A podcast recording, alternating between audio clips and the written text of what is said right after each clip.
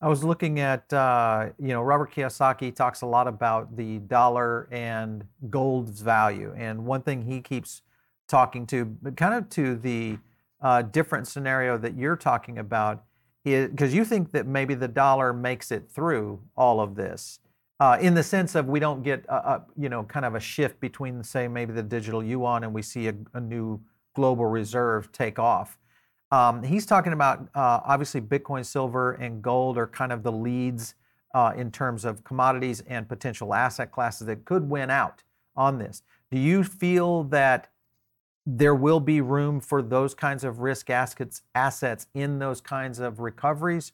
Or do you think that dollar is going to be king and we'll just be in a position to be able to get back into traditional commodities, securities, and risk assets and watch that growth go once this is over? Where are your thoughts? I, yeah, I think anytime we're in a period of liquidity contraction, global liquidity contraction, like we are in right now, the dollar is clearly king, but it, it all cycles. And so at some point, we will get to the bottom, and that will be the floor dropout moment. Everybody's capitulating. There'll be blood in the streets. There'll be geopolitical issues it will be a terrible time. I don't know if that happens in the next week or maybe you know within a year. I don't know how long that's going to take, but at some point we're going to bottom, and then what happens is that everything switches back on its head, and liquidity starts being restored into the system, and risk assets like Bitcoin, like crypto, like equities, right. uh, they start taking off again. So I'm I'm convinced that we're going to get through that and get to another cycle. Um, the, dollar, you know, every time this happens and every time we go back into another massive round of stimulus uh, and borrowing, uh, just massive amounts of debt, the US Treasury debt that we see, um, that weakens the dollar over the long run. But again, the dollar is by far the strongest and best currency throughout the world. Um, I do think that there are two other competing systems that the world is going to um, take more uh, awareness of in the coming decade. Uh, the first is is obvious the Chinese yuan and their their alliance yeah. with Russia, with you know India, with uh, Middle Eastern countries and African nations. That's going to be, I think, a competing world reserve currency mm-hmm. and monetary system because they want to get off of the dollar system. To me, that's extremely clear. And then second, the dark horse that that few politicians talk about is Bitcoin. I think that's a it's it's yeah. truly its own monetary system. It has the built-in capabilities of being the world's reserve asset and currency at the same time. And so I think we're going to see a race between those three systems in the future. I think 10 years from now, we'll look back and we'll see the US dollar clearly declined as far as its role as being the world's reserve currency. Um, US treasuries declined as far as its role of being the world's reserve asset. Uh, mm-hmm. And the Chinese yuan system increased and Bitcoin increased as well. And it's going to be kind of a three way race at that point. You know, this is an intriguing uh, thought because this is something that has been discussed. I mean, we've talked about it before here on our channel is that there is a, a little bit of a shift underway. Obviously, we know what's happening with Russia and China, especially because it's interesting because the if you think about it, the United States has essentially pushed Russia into this position with sanctions and all these scenarios that we've dealt with.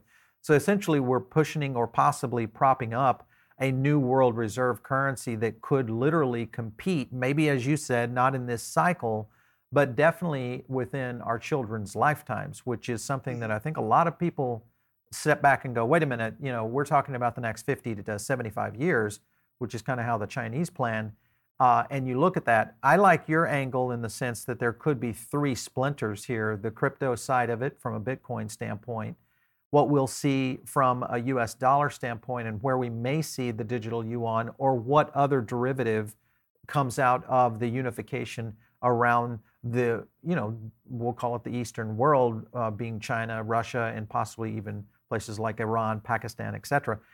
With those kinds of scenarios breaking now, because now you're splintering global reserve and you look at the opportunities there and you look at Bitcoin and the dollar, if the United States were to step back and say, wait a minute, blockchain has been happening, let's say five years from now, we've got a new president, whatever it might be, uh, a new vision, uh, a lot of new millennials possibly in uh, the Senate and in the House.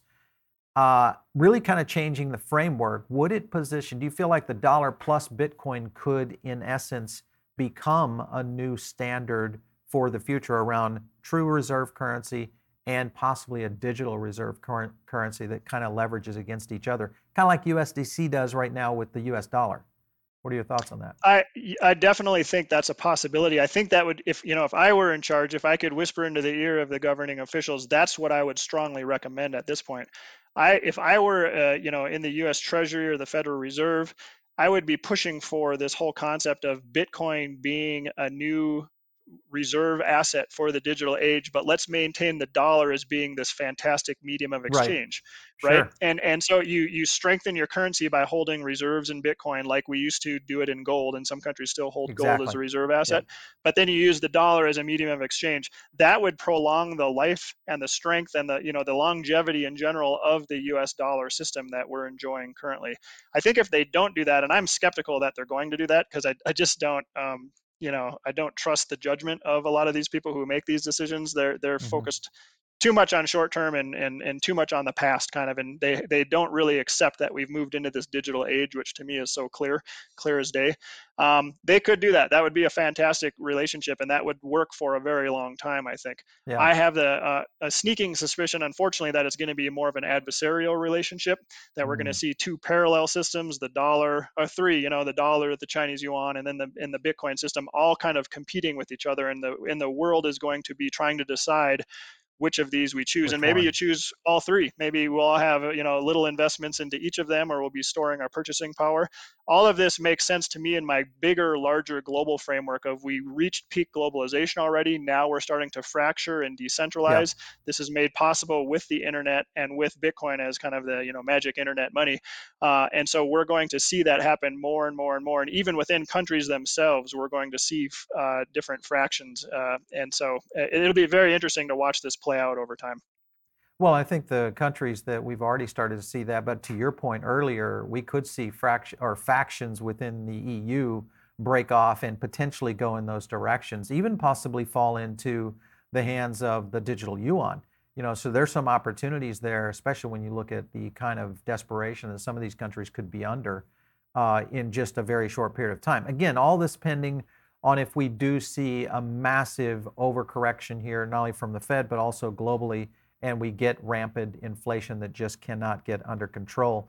I was looking at, um, to your point, when you think about the current you know, administration and our potential track um, from a governmental aspect, and then you look at uh, Jamie Dimon. I was just listening to Dimon's uh, testimony the other day and his statement it says, and I think I've got a tweet here, and you you actually hit hit on this. My translation, this was coming over from James Lavish. Uh, his translation of Dimon's testimony: crypto, like Ethereum and bank-sponsored stablecoins, can be manipulated and controlled. He's okay with that. He kind of he really kind of threw Bitcoin under the bus, saying that essentially it was a Ponzi scheme, and uh, went in that direction. Obviously, the reason being is that his bank and others cannot necessarily control. It's fully decentralized. How much pressure do you think we're going to see from traditional finance on Bitcoin? I know Dimon's never been a true lover, even though he's got a lot of Bitcoin investments. But what are your thoughts on how some of these traditional uh, financiers and, and uh, banks are going to really push on Bitcoin? Well, I think they're going to push hard. And, and so, you know, there's that old saying that first they ignore you, then they laugh at you, then they fight you, and then you win.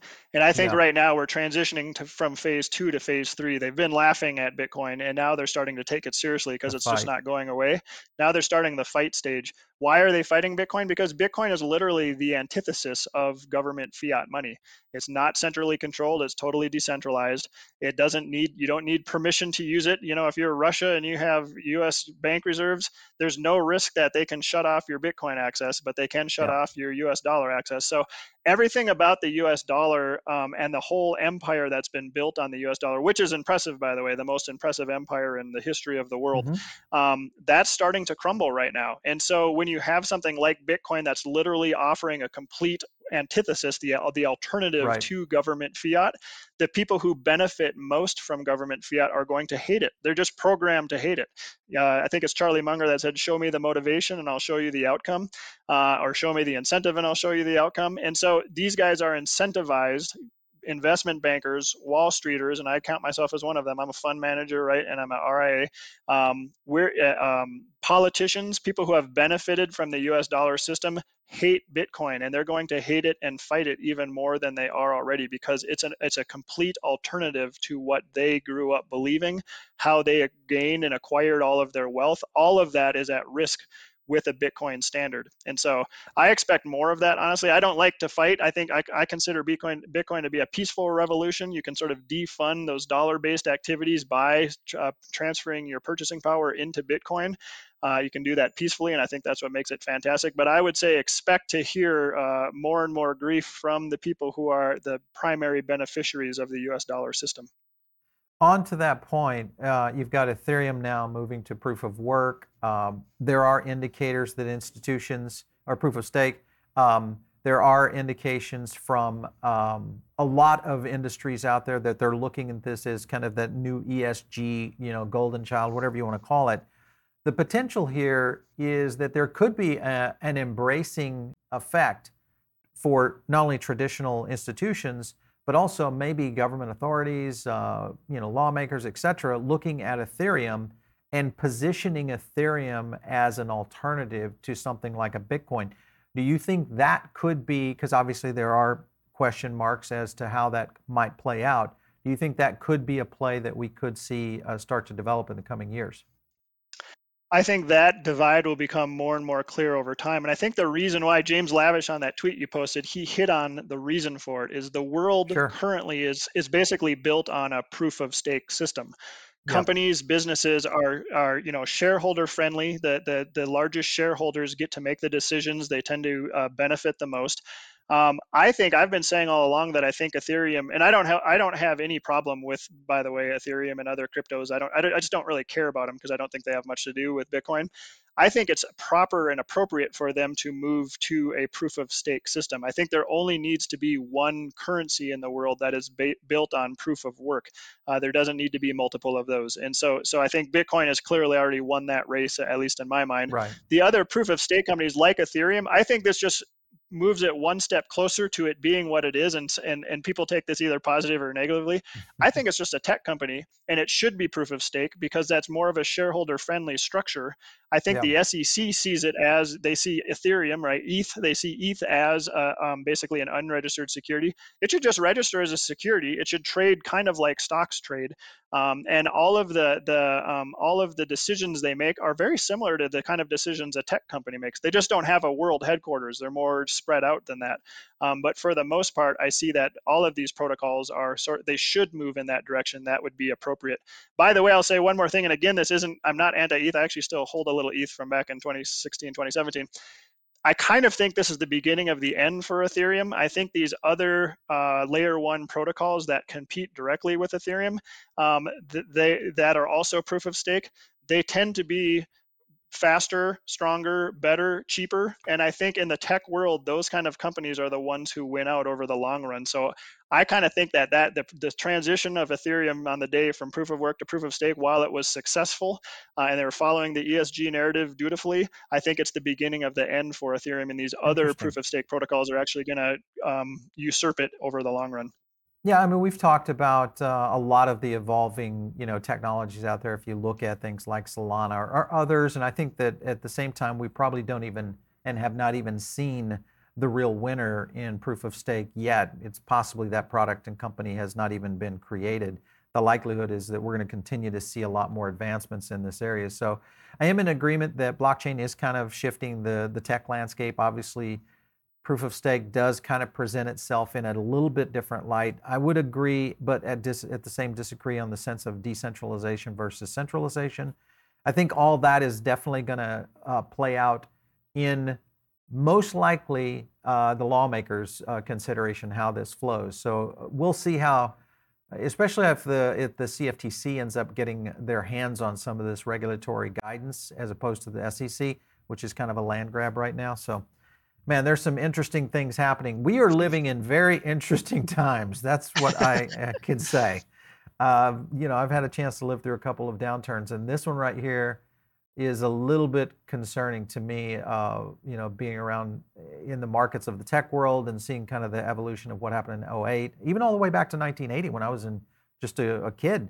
But seeing my family live through that recession period and that double-digit, you know, Volcker era, uh, those were real impacts, I think, on a lot of people that were paying attention. So interesting stuff.